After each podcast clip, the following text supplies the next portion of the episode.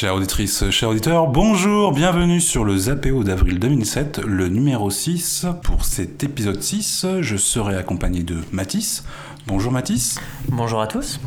De Gino. Bonjour tout le monde. Et de Nicolas. Bonjour à tous. Avec Nicolas, Gino et Mathis, nous parlerons du Zap du mois quand l'index mobile se fait attendre. Dans On en parle déjà, nous ferons une prospective sur le machine learning où en est Google. Dans le chiffre du mois, nous vous parlerons du taux de réussite important en cas de levée de pénalité par Google. Et en rediffusion, nous échangerons avec les consultants de Resoneo qui sont allés à deux conférences, le Brighton SO et le SEO by Night.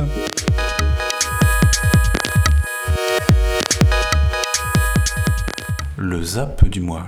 Alors l'index mobile, événement attendu par les SEO en 2017, a priori, il se fait attendre. Alors euh, Gino, est-ce que tu peux nous rappeler quels sont les, enjeux autour de cet index mobile?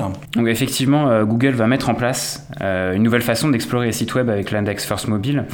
C'est un projet d'ailleurs qui a été annoncé dès novembre.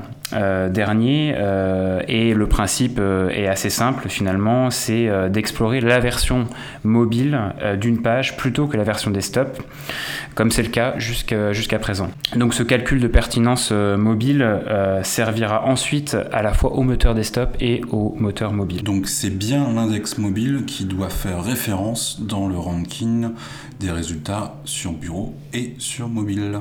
Effectivement, Julien, effectivement. Donc euh, le index mobile first ou mobile first indexing, hein, il y, a différentes façons de, de l'appeler, va être vraiment le nouveau paradigme de l'algorithme de Google et euh, va chambouler de manière euh, assez conséquente euh, la façon de classer et de positionner les sites sur Internet. Donc c'est un événement que nous attendions pour le premier semestre 2017. Et je crois qu'il y a eu des informations récentes qui ont été partagées par Google auprès de la communauté du, du SO. Nicolas, tu as suivi particulièrement euh, les dernières annonces. Qu'est-ce que tu peux nous dire sur les dernières annonces de l'index mobile? Oui, tout à fait, Julien. Donc, euh, effectivement, euh, par rapport à, la communication que nous avions de Google, la communauté SEO s'attendait à un déploiement autour du premier semestre 2017. Et par rapport à l'intervention euh, que euh, Vincent Courson a fait au, ici au Campus 2017 euh, et ce qu'on sait aussi par rapport à ce qui s'est passé au SMX avec l'intervention du Google Ilyes, pardon, on est voilà, beaucoup plus loin en termes de, de, déploiement et tout porte à croire qu'on peut s'attendre à un déploiement courant 2018. Merci Nico. Et pour, euh, pour compléter ta dernière remarque, euh, Gary Elias avait indiqué début avril sur Twitter euh, qu'il était plus raisonnable de compter sur un lancement début 2018. tout simplement parce que le développement n'était pas terminé cette année comme annoncé et que ça prenait plusieurs mois pour avoir des tests élargis avant un lancement définitif. Et on ajoutera aussi que c'est pas la première fois que Google est en retard dans le déploiement de mise à jour de son index. Merci à tous les deux.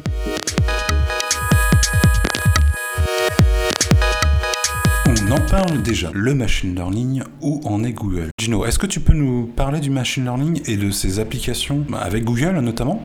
Oui Julien, machine learning, euh, tout un programme.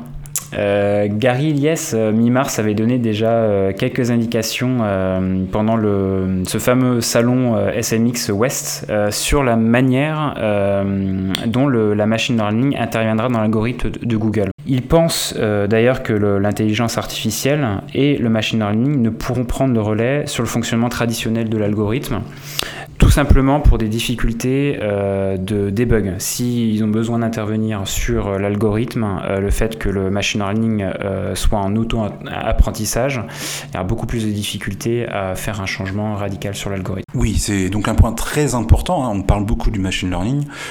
pour l'instant, ça n'anime pas à 100% les algorithmes de Google. Hein il faut bien comprendre ce point-là, puisque qui dit machine learning dit derrière un, traitement très important et besoin de beaucoup de bandes passantes euh, et de puissance machine euh, dans les infrastructures de Google. Donc puissance machine, derrière, ce sont des dollars qui sont euh, utilisés et, dépensés par Google. Donc ce qu'on va voir avec toi, Gino, ce sont les domaines d'application du machine learning en 2017 et ses éventuelles évolutions dans les prochains mois, voire les prochaines années. Oui, alors effectivement, même si euh, il y a une, problématique d'intervention sur, euh, sur le machine learning, on voit de plus en plus une utilisation qui progresse un peu partout et qui intervient sur un grand nombre d'applicatifs. Et pour euh, mieux préciser les choses, si tu me permets, Gino, voilà, le, ce, ce, concept que tu viens d'évoquer va bien au-delà du search. Oui, Nico, merci pour, pour ta précision. On retiendra aussi une annonce majeure euh, qui a été faite en mars durant l'événement annuel Next, euh, qui est le passage en bêta privé de l'API Cloud Vidéo Intelligence. Donc cette fonctionnalité d'analyse d'image euh, permet à ses utilisateurs de rechercher des contenus vidéo directement par mots-clés.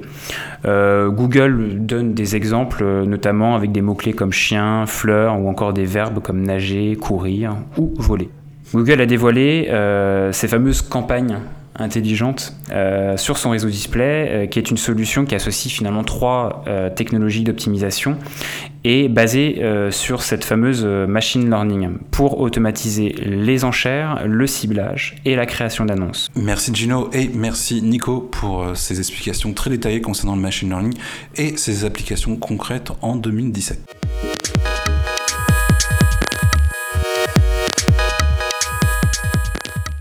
Chiffre du mois. Alors le chiffre du mois alors le chiffre du mois d'avril est consacré à un taux de réussite euh, en cas de levée de pénalité pour site hacké. Alors Nico, quel est ce chiffre quel est le pourcentage de taux de réussite euh, lorsqu'un webmaster demande un réexamen pour euh, site hacké auprès de Google? Alors Julien, euh, sans roulement de tambour, ce chiffre est 84%.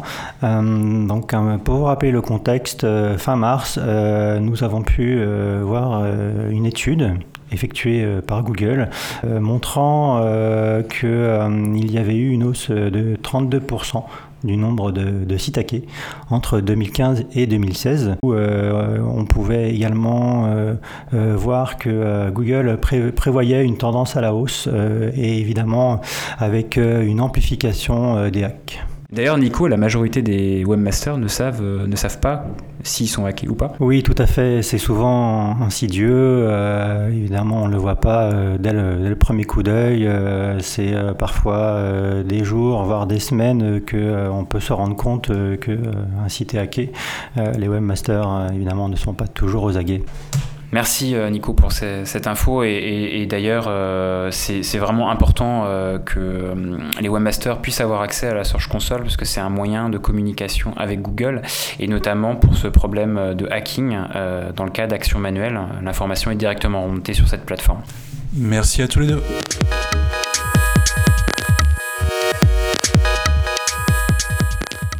Rediffusion. Donc euh, Resoneo a envoyé plusieurs de ses consultants intervenir et assister à des conférences en Angleterre et en région orléanaise.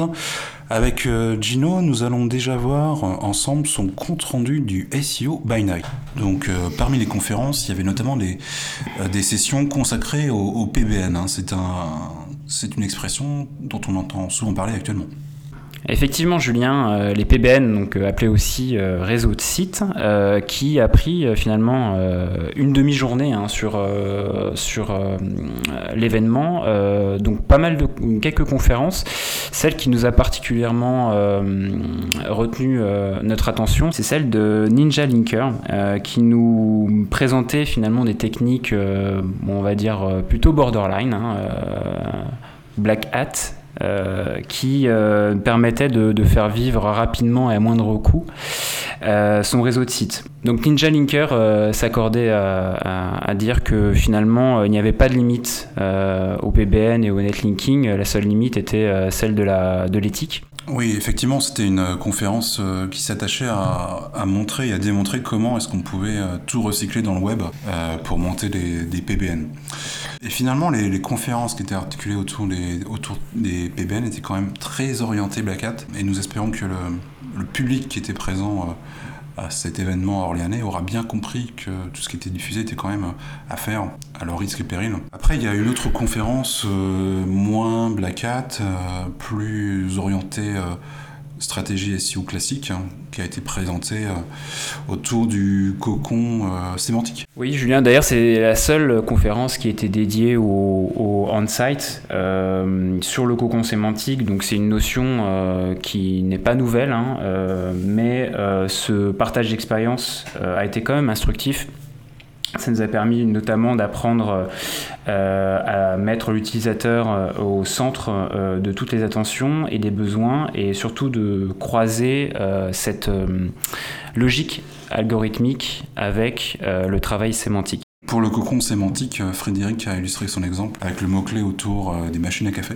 Et finalement, un exemple très concret avec de la méthodologie, on, voit qu'on peut sortir des, éléments qui sont a priori très recherchés par les internautes et euh, qui plaisent à, Google dans sa version 2017. Euh, Ce fut l'une des conférences les plus euh, intéressantes puisque la majorité de l'événement a quand même été un partage de bons cheat codes pour faire du SEO et finalement je pense que les Anglais ont une approche beaucoup plus marketing du SEO et nous allons voir ça tout de suite avec Mathis.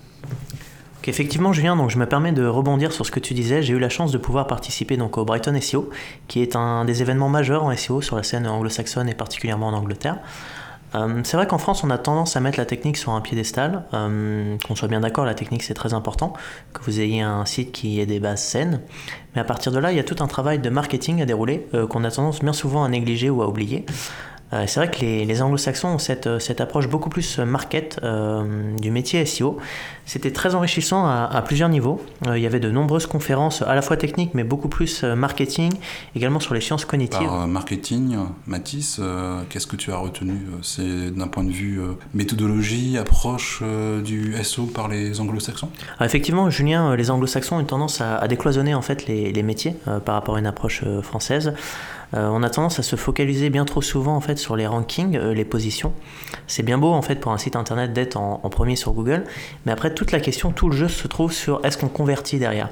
Et pour ça, il y a tout un travail euh, marketing à faire, encore une fois, je me répète, sur un travail déjà de persona qu'on peut voir effectivement à travers la création de silos ou autres, pour augmenter en fait tout ce qui va être taux de conversion, etc. C'est-à-dire, c'est très bien de ranker, mais après, il va falloir proposer une expérience à l'utilisateur.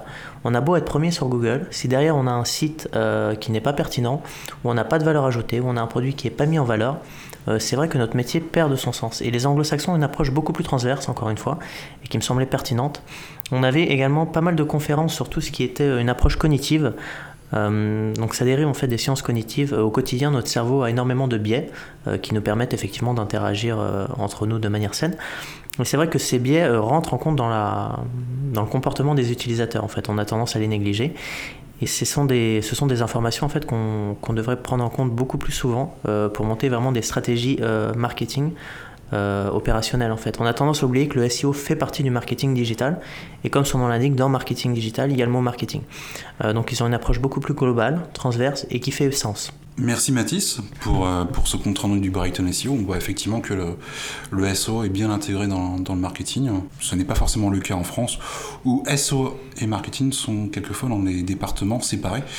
Euh, et, on peut aussi ajouter la communication. Tout à fait, Julien. C'est une excellente remarque, sachant qu'au quotidien, en fait, on l'observe bien souvent. Euh, les clients sont demandeurs de cette approche transverse, bien souvent font appel à des agences ou des freelances, peu importe, pour avoir une offre euh, globale. C'est vrai qu'en général, un client vient vous voir pour vous dire voilà, j'ai un problème, j'aimerais qu'on s'occupe de ma communication euh, online au global. Et même pour le client, il y a une certaine valeur ajoutée à lui proposer un service qui soit complet et transverse. Merci beaucoup, Mathis.